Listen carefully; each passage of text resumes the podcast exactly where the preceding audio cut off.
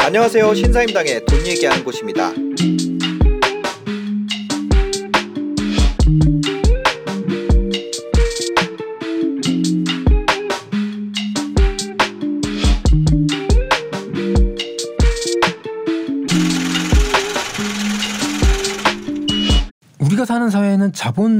자본주의잖아요. 네. 자본주의 사회고 자본주의 사회라는 게 결국 내가 돈을 벌기 위해서 경쟁하는 사회라서 네. 장기적으로 지금 시장은 장기적으로 우상향하고 있고요. 네. 그래서 그리고 자본주의라는 본질이 네. 결국 자가 증식을 한다는 거잖아요. 네.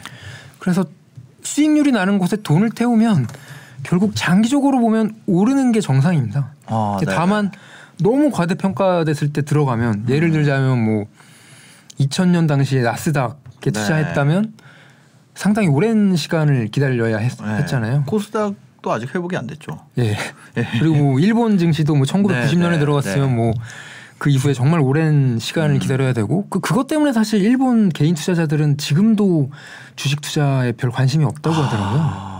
아, 너무 충격적이니까. 예, 너무 그게 이제 민족적인 트라우마로 나온 게 아- 네, 네, 남은 네. 게 아닌가 네, 네. 그런 생각이 들 정도인데 어쨌든 주변에서 다들 추, 추천하는 주식이나 자산이라면 조금 한 템포 쉬면서 정말 괜찮은 자산인지 네. 인터넷 검색도 해보고 뭐 그게 뭐 주식 종목이라면 네. 재무제표도 한번 보고 뭐 PER이나 PBR이나 재무지표도 좀 보고 네. 좀 많이 고민하는 시간이 필요할 것 같습니다. 아 저는 그런 것 같아요. 이게 저 여기 많은 분들이 나오셨는데 얘기를 들어보면은 그 분산에 대해서 그런 얘기를 하시더라고요. 집중을 해서 돈을 벌었다. 이제 그런 경우가 되게 많더라고요. 그래서 저는 이제 생각을 한 게 아 비싼 국면에서는 언제까지 갈지 모르니까 분산을 하고 예. 너무 싼 국면에서는 집중을 하는 게 맞지 않나. 네. 고수들은 저는 그게 맞다고 보고요. 네. 예를 들자면 뭐 위대한 기업에 투자하라라는 네. 고전을 쓰신 필립 피셔라는 분은 네. 뭐열 종목도 많다 이런 얘기 하시는 어, 분이거든요. 네. 그런데 저는 개인 투자자들은 정말 네. 개인 투자자도 전문적인 분들 이런 분들 빼고 네. 정말 웬만한 개인 투자자들은 사실 감정에 지배되기도 쉽고 어. 정말 그 확고한 투자 원칙과 굉장히 높은 지식 수준까지 다다르기에는 좀 시간도 필요하고 많은 노력도 필요하고 그런 네. 시간 그런 경지에 오를 분들이 사실 많지는 않다고 음. 보기 때문에 그런 분들에게는 가급적 종목을 많이 어. 좀 넓은 스펙트럼으로 네. 분산을 해서 장 그래 그러니까 저는 그게 좋다고 보는 게 종목을 많이 가지고 있으면요. 네. 사실 사람 심리가 손실 회피 심리가 있잖아요. 그렇죠. 마이너스가 되면 그게 자꾸 눈에 들어오면 자꾸 팔아서 안 보고 싶어지는 게 이제 사람 마음. 어, 잘라내고 싶으니까. 네, 잘라내고 네. 싶죠. 다른 거 투자해서 이익을 내자. 그냥 이거 네. 잘라내자. 네. 그게 이제 사람 심리이기 때문에 음. 몇개 종목만 가지고 있으면 자꾸 그 마이너스가 눈에 들어올 수밖에 없잖아요. 네, 네. 근데 많은 종목을 가지고 있으면 음. 상대적으로 거기에 눈이 덜 가서 네. 섣불리 버리는 결단을 내리지 않을 거고 음. 근데 사실 버릴 때 버리지 않았어야 되는 의사결정도 많이 필요하거든요. 네. 개인 투자자들. 그러니까 개인 투자자들이 뭐 지금도 그렇고 과거부터 계속 있었던 자, 가장 하기 쉬운 실수가 개인 투자자들은 좋은 장 시장 좋을 때 들어가서 네. 시장 나쁠 때 정리하고 나오는 분들이 너무 많아요. 어. 그거는 뭐 예나 지금이나 그렇고 어느 나라나 항상 있는 현상이고 네. 그렇기 때문에 개인 투자자들 입장에서는 이런 실수 안 하시려면 그러니까 음. 시장 좋을 때 들어가서 시장 나쁠 때 정리하고 나오시는 이런 실수를 안 하시려면 네. 저는 결국 여러 종목을 뿌려놔서 음. 자꾸 눈에 안 들어오게 하는 네. 방법이 좋은 접근법이 아닌가 아. 그렇게 판단하고 있습니다. 네. 지금 아니 뭐 예를 들어서 얼마 코로나 때 예, 그때는 절대적으로 싼 구간이었잖아요. 그렇죠. 근데 이거 지나고 나서 보, 보니까 그런 거지. 네. 그 당시에는 사실 두려워서 어. 투자하기 힘들었죠. 그럴까요? 맞아요. 저도 그거 후회를 많이 했습니다. 하여튼 지금은 그러면 환율적인 측면에서 봤을 때 주식 예. 투자를 할 만한 시기라고 생각하시나요? 아니면 뭐 좀 관망해야 되나요? 아니면 여전히 분산으로 해서 그러니까 아까 전에 그 필리피셔 얘기를 하셨는데 필리피셔 아들 캠피셔는 예. 또 분산 투자에 대해서 굉장히 초보들한테 권장을 하더라고요. 그 전 세계 주식을 사라고. 그 캠피쇼 그분이 조금 시장을 좀 긍정적으로 보는 분으로 많이 알려져 있는데요. 네. 네네. 근데 저는 어 그분이 긍정적으로 본다기보다는 음. 사람들이 시장을 부정적으로 보기 쉽, 쉽다고 생각하거든요. 네. 그러니까 심리학적으로 부정성 효과라고 해서 음. 우리가 뭐 네이버나 뭐 다음 이런 데서 뉴스를 보더라도 아무래도 자극적이고 경각심을 일깨우는 뭐 주식시장 이래 이래 이러 이러해서 위험하다. 아 그래서 주식 예, 이런 기사를 책 제목을 그렇게 지으셨구나. 그 제가 지은 거- 제가 지은 건 아니고 이제 마케팅 측면에서 네, 네, 출판사가 지은 제목인데요. 네. 네. 어쨌든 네. 그 우리가 뉴스를 클릭하게 되는 것도 네. 자극적인 제목, 경각심을 일깨우는 조금 부정적인 뉘앙스. 음. 지금은 이걸 조심해야 된다 이런 네. 걸 클릭하게 되지 네. 아주 스무스하고 음. 뭐 좋은 기사의 제목은 아무래도 클릭 수가 덜 하게 되잖아요. 네. 그렇죠. 사람 심리가 근데 그런 경각심을 일깨우는 기사를 자꾸 누르 그 보게 되고 음. 그걸 보면 자꾸 그쪽으로 또 생각이 가게 네, 되고 네. 그게 또 인상에 많이 남는 게 이제 사람 심리이기 때문에 음. 그래서 사실 시장이 그렇게 쉽게 무너지지 않는다고 보거든요. 네. 그러니까 시장에서 정말 위험했을 때는 뭐 글로벌 금융 위기 음. 있었고 그리고 뭐 작년에 코로나 19 위기 있었고 네.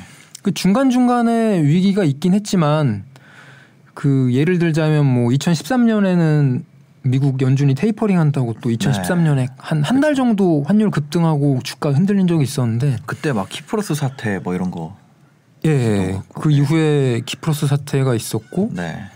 어쨌든 그때도 사실 시장 그렇게 무너지지 않았거든요. 한국 네. 코스피도 그때 한 달 동안 조금 부진하고 나서 7월부터 한 11월 정도까지 돈이 굉장히 많이 들어왔어요. 네.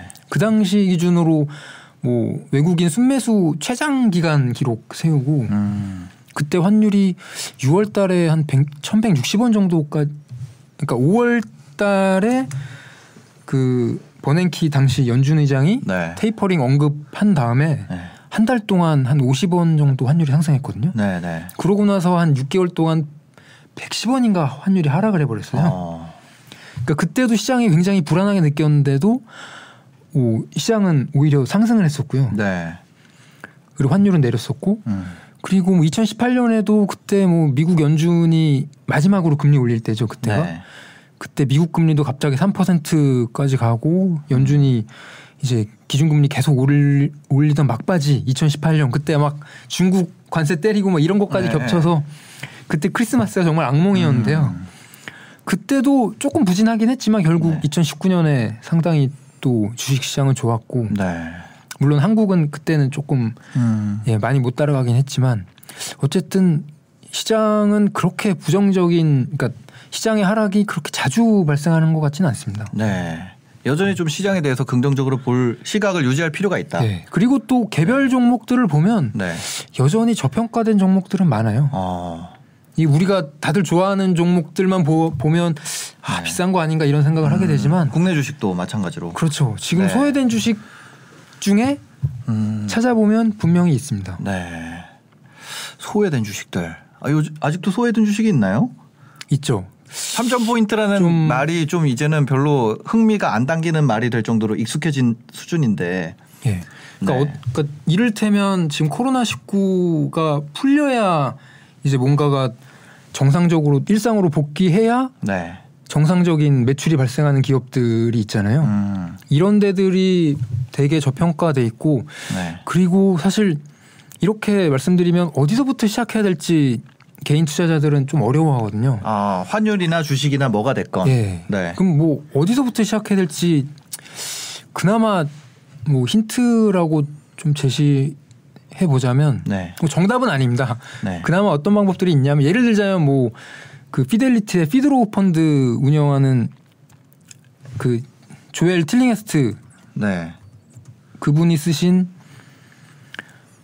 Big Money Think Small이라는 책이 있거든요. 네. 거기 보면 피드로 펀드가 투자한 전 세계 주식 리스트가 있고 거기에 한국 주식도 있고요. 뭐 음. 네. 홍콩 주식도 있고 뭐 미국 주식 미국 주식이 제일 많긴 하죠. 뭐 일본 주식도 있고 그런데 네.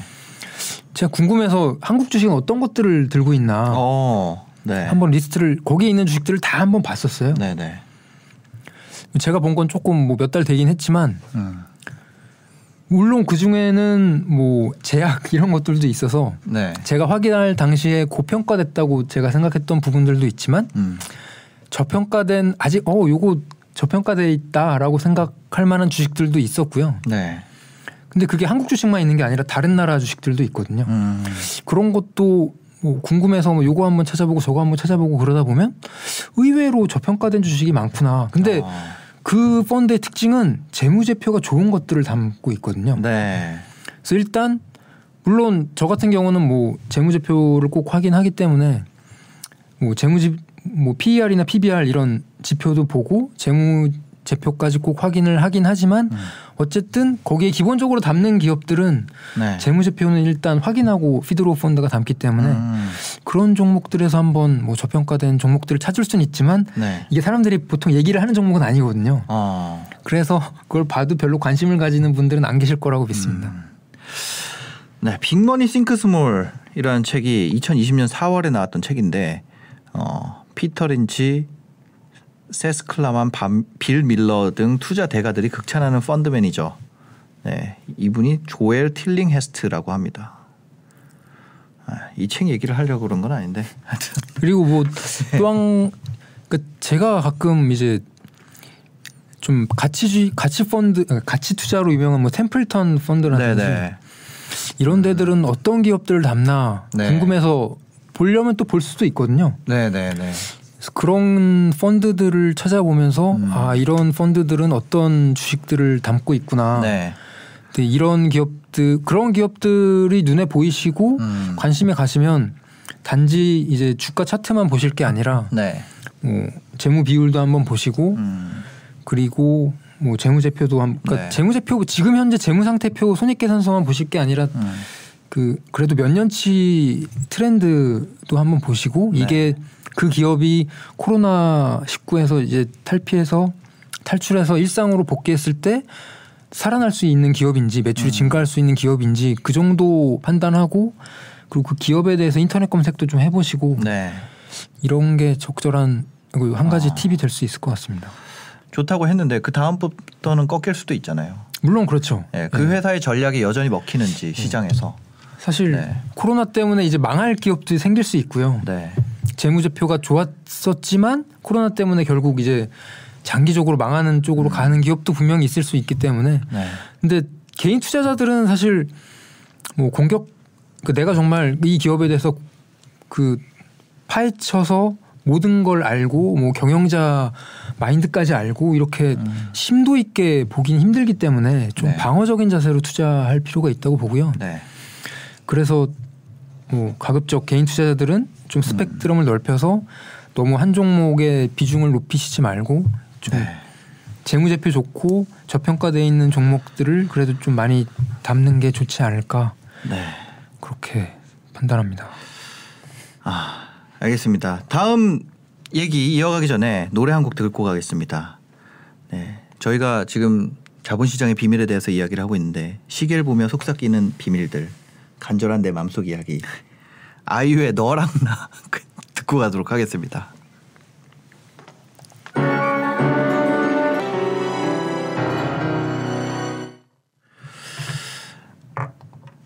네. 부자가 되기로 결심한 사람들 환율로 읽는 주식 투자 전략. 오늘은 어 환율 모르면 주식 투자 절대로 하지 마라. 백석현 저자님과 함께 하고 있습니다. 백석현 님은 지금 신한은행에서 어 무슨 S&T라고 했냐? 예, 솔, 솔, Solution and Trading Center라고요. 네네 솔루션 죄송합니다. 네 Solution and Trading Center에 지금 계신 이코노미스트십니다. 네 환율 전문가시고요. 환율에 대한 이야기 나누고 있습니다. 어 지금 뭐 이런 거 여쭤봐도 되나요? 그 투자도 하세요? 네 하고 있습니다. 저희도 어, 그 신고하고 네. 뭐 규정에 어긋나지 않으면 네네. 투자하지 말라는 건 없거든요. 네네. 그래서 제가 직접 뭐 펀드를 굴리거나 주식 음. 시장을 움직일 수 있는 자리가 아니기 때문에 네. 그리고 환율이라는 게 사실 뭐 환율 전문가가 뭐 이- 한마디 했다고 움직이는 게 아니거든요. 그죠, 그죠, 그죠. 외환 시장은 너무 방대하고 네. 참가자들도 너무 많기 때문에 음. 그래서 환율 뭐 제가 달러화를 뭐 달러화 예금을 들거나 네. 뭐 달러화를 샀다 팔았다 하는 것도 할 수는 있지만 양심상 뭐 네. 하진 않습니다. 아, 그럼 달러 달러 투자보다는 주식 투자를 중심으로 좀 하고 계신 거네요. 저- 저는 뭐 네. 달러 달러는 어쨌든 평생 가져가야 되는 자산이라고 보고 있기 네네. 때문에 뭐 미국 주식이나 미국채 이런 쪽으로는 음. 가지고 있고요. 네. 달러를 뭐 적극적으로 샀다 팔았다 하진 않고 음. 그냥 자산을 계속 사모으는 네. 차원에서 달러 자산을 사고 있습니다. 아, 그럼 미국 국채나 이런 건 ETF로 좀 투자를 하시는 편. 예, ETF로 투자를 하고 있고 네네. ETF도 사실 아무래도 세금적인 측면에서는 음. 한국 그냥 일반 주식 계좌보다는 네. 연금 계좌에서 투자하는 게 어. 세금적인 측면에서는 유리하고요. 아, 그리고 국내 상장된 ETF로 투자를. 예. 어. 근데 국내 상장된 ETF 투자를 하면은 그게 어, 정확하게 가격 반영이 되나요? 예, 그대로 반영된다고 보면 되고요. 네. 아니 이게 얼마 전에 그 사고도 있었잖아요. 그 작년 3, 4월 때 그 예. 원유 아 원유. 예. 원유는 사고가 예. 레버리지 그러니까 너무 대, 대박을 바라고 투자 레버리지는 사실 네네. 대박을 바란 투자잖아요. 네, 네, 네. 근데 레버리지 리- 레버리지의 가장 큰 위험성은 어디에 있냐면 음. 레버리지는 50% 하락하면 제로가 되잖아요. 그렇죠. 제로가 되면 그 다음에 뭐 100% 200% 상승해도 0에서 100% 200% 상승해봤자 0입니다. 그렇죠. 그렇죠. 그래서 레버리지는 엄밀하게 얘기하면 음. 절대 반토막 나지 않는다에 베팅한 거나 마찬가지다. 어. 라고 얘기할 수 있고요. 네, 네. 뭐 요즘은 뭐 세배 레버리지 이런 것도 있는데 어. 세버리지 세배 레버리지도 절대 3분의 1 이상 하락하지 않는다에 베팅한 거죠. 3분의 네. 1 이상 하락하면 그냥 제로가 되는 거죠. 예. 어. 그렇죠. 그 원래 가지고 있는 돈을 3분의 1씩 세 번 하는 거랑 다를 바가 없는 거죠. 원래 가지고 있는 돈이요? 내, 내가 만약에 예. 100을 가지고 있으면 예. 어, 뭐 33씩 아니 그게 세배 레버리지에 제가 33 넣고 예. 30% 하락하면 또 33 넣고 예. 아, 다 잃었으니까. 네네네네. 그러면 그러면 사실 그럴 사실 레버리지가 레버리지가 아니죠. 아닌 예. 거죠. 네네. 레버리지 투자에서 생기는 뭐 수수료나 그런 음. 운용 비용이 있기 때문에 네네. 그러느니 그냥 그러느니. 예, 1대1 레버리지 네. 없는 투자를 하는 아. 게 맞겠죠. 아, 레버리지 상품은 지금 투자를 안 하고 계세요. 예, 레버리지 저도 레버리지는 해본 적 있습니다. 인버스도 네. 해본 적 있는데 네네. 그런 거는 안 하는 게 맞아요. 음. 근데 다들 겪어봐야 합니다. 그건. 네. 어, 지금 이 지금 쓰신 책 환율 환율 모르면 주식 투자 절대로 하지 마라. 여기서 가장 중요한 핵심 포인트는 어떤 걸까요? 어, 일단은 그 달러화의 흐름이 전 세계 자본의 흐름이고 네. 달러화 가격이 그러니까 달러화를 통해서 전 세계 신용이 또 뿌려지기 때문에 음. 달러 가격이 상승하면 전 세계 신용에 문제가 생기거든요. 지금 네네. 신용이 무너지고 이런 문제가 아니라 일단 뭐 차입 여건이 조금 악화된다든지 음. 그래서 달러가 강세가 되면 신흥국에서 차입 여건 나빠지고 뭐 신흥국 통화 약세되고 이런 것들이 결국 달러화 가치가 전 세계 금융시장에 영향을 미치는 게 이제 그런 현상이 강하기 때문에 그래서 달러와의 움직임을 같이 보고 주식시장을 같이 관찰하는 게 어, 투자하는 입장에서 좋은 접근법이다라는 네. 말씀을 드리고 싶었고요. 음. 그리고 결국에는 자본은 뭐 수익 높은 곳을 찾아서 이동을 하기 때문에 네. 뭐 미국으로 갔다가 이제 그러니까 좋은 기업이 있으면 자본이 확 몰리지 뭐 꾸준히 가지 않잖아요. 네네네. 호재가 있으면 한 번에 빨리 반영하기 때문에 음. 그러고 나서 더 이상 호재가 없으면 또 높은 수익률을 찾아서 자본은 옮겨가게 돼 있고 네. 그런데 그 자본이 옮겨가는 타이밍을 우리는 쉽게 찾을 수 없어요. 개인 투자자들은. 음. 그렇기 때문에 통화 그 익스포저 통화 노출을 뭐 달러화도 어느 정도 투자를 해놓으시고 뭐 유럽 자산에도 좀 투자를 해놓으시고 아까 말씀하셨다시피 뭐 일본 자산에도 음. 투자를 해놓으시고 일본 뭐 감정적으로 안 좋은 분들은 있, 네네네. 계실 수 있는데 투자를 감정적으로 하시면 안 됩니다. 네, 그죠. 저평가된 자산 있으면 음. 그게 뭐 혐한 기업이다. 그러면 뭐 그 기업 안 사면 되는 거죠. 네, 네. 뭐 살 건 많은데요. 뭐. 어. 그리고 뭐 중국에도 어느 정도 투자를 하시면 좋을 것 같고요. 네, 사실 네. 그 중국은 법치주의 차원에서 중국 믿을 수 있냐? 음. 뭐이 얘기도 사실 틀링에스트 이분이 아까 말씀드린 네네. 그 책에서 얘기를 하셨던 것 같은데 네, 네. 그 말도 틀린 말은 아니지만 음. 그래도 어, 중국 기업이 기술적으로 지금 앞서가고 있는 선 리드하고 있는 기업들도 분명히 있고요. 네. 그리고 그런 차원에서는 상대적으로 미국보다 저평가된 부분도 있고 그리고 지금이 사실 중국이 약간 악재가 겹친 시점이에요. 아, 지금이요.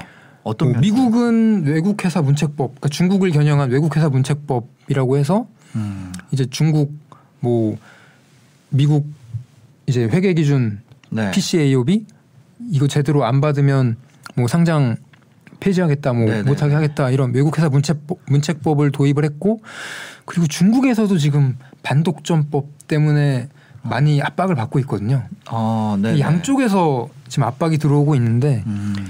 이게 망할 기업이 아니라고 아니라면 네. 그리고 중국이 지금 미국하고 경쟁하는 시점에 어느 정도 밀어줘야 될 기업들도 분명히 있거든요. 네. 그러니까 뭐 국가의 통제를 위해서 이 기업들을 좀 좌지우지하려는 그건 좀 부담이긴 하지만 음. 이 기업들을 망하게 할 생각이 아니라면 중국 에서 예. 공산당이 예, 망하게 할 생각이 없다면 예 음. 그게 아니라면 중국에 투자하기 그러니까 악재가 있지만 망하는 상황이 아닐 때는 네. 그게 오히려 투자하기에는 좋은 어. 가격이 될 수 있겠죠. 저는 중국에 투자할 때는 중국 섹터에 투자하는 게 나은 것 같아요.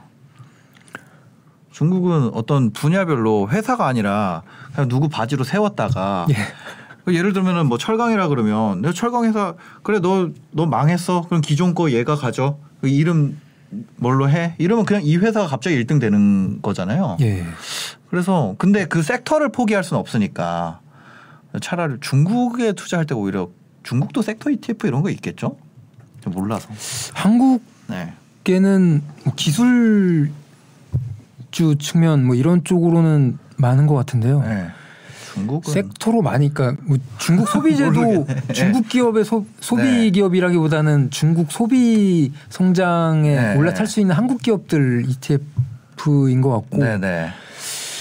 예, 중국을 섹터별로 투자하는 건 이제 한국에는 아직 많지 않은 있으려나? 것 같습니다. 예.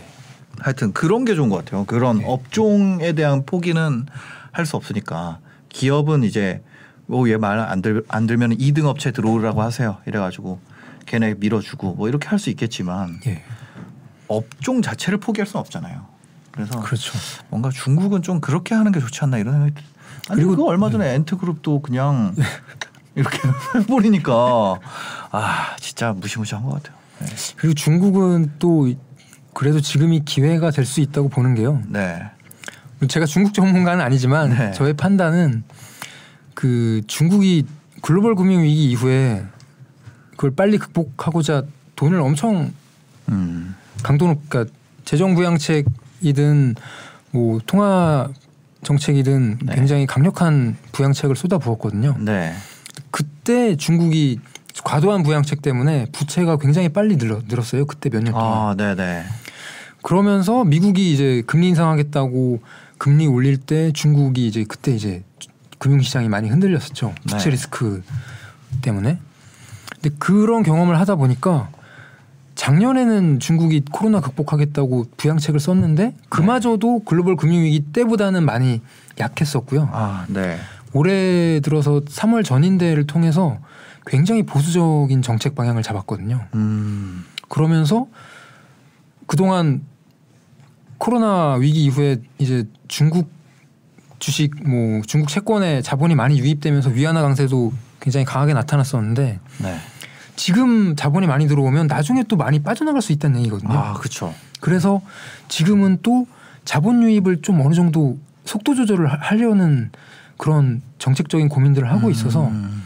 이게 결국 위안화 강세를 어느 정도 조금 다운시키는 그러니까 속도 조절을 하면서 과도한 위안화 강세를 막아주고 있는 거기 때문에 네.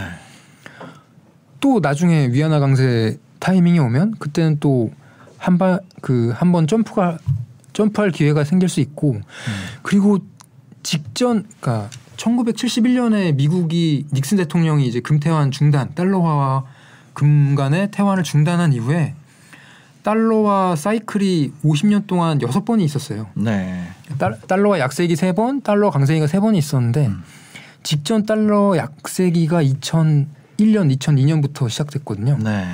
그게 한 2010 년, 2011년까지 유지됐던 건데 그때 달러 약세의 또 강한 모멘텀이 유로화의 등장이었거든요. 음. 유로화가 이제 1999년에 도입은 됐지만 실제 유통되기 시작한 건 2001년이었었고 네. 그때부터 이제 전 세계 중앙은행들이 막 유로화를 외환 보유고에 담고 이러면서 네. 강세가 확 네, 됐었죠. 그때 이제 네. 유로화 강세가 나타났고 그 반대 달러화는 약 하락했었는데 위안화도 한번 그 모멘텀이 올 거라고 올 수밖에 없죠. 음. 통화 바스켓에 들어가기 시작하면 각 국가별로. 예, 예. 그 중앙은행들이 한번 확 담는 시기가 올 거고 음. 사실 그게 언제가 될지 모르죠. 네. 그런데 지금 시장만 보더라도 음. 전 세계 주식시장, 채권시장에서 미국이 차지하는 비중이 한 대충 한 40%? 네. 근데 미국의 경제 규모는 30%가 안 되거든요. 음. 전 세계에서 차지하는 비중이. 네, 네. 근데 중국은 그 경제 규모에 비해서 자본시장이 음. 크게 발달하지 않았기 때문에 한번 빅점프하는 네. 시점이 오지 않을까 그렇게 낙관적으로 보고 있습니다. 알겠습니다. 지금까지 어, 백석현 어, 이코노미스트님과 환율에 대한 이야기 나눠봤습니다. 마지막으로 마지막 곡은 어, 아뭐 이어갈 말이 없네요. 그냥 레인보우의 A 듣겠습니다. 제가 좋아하는 노래였어서. 네, 오늘 방송은 이렇게 마무리하겠습니다. 저희 어, 재방송은요. 일요일 낮 12시에 매주 어, 재방송이 있고요. 저희 본방송은 화요일 낮 1시에 하고 있습니다. 네이버 나우에서 보실 수 있고요.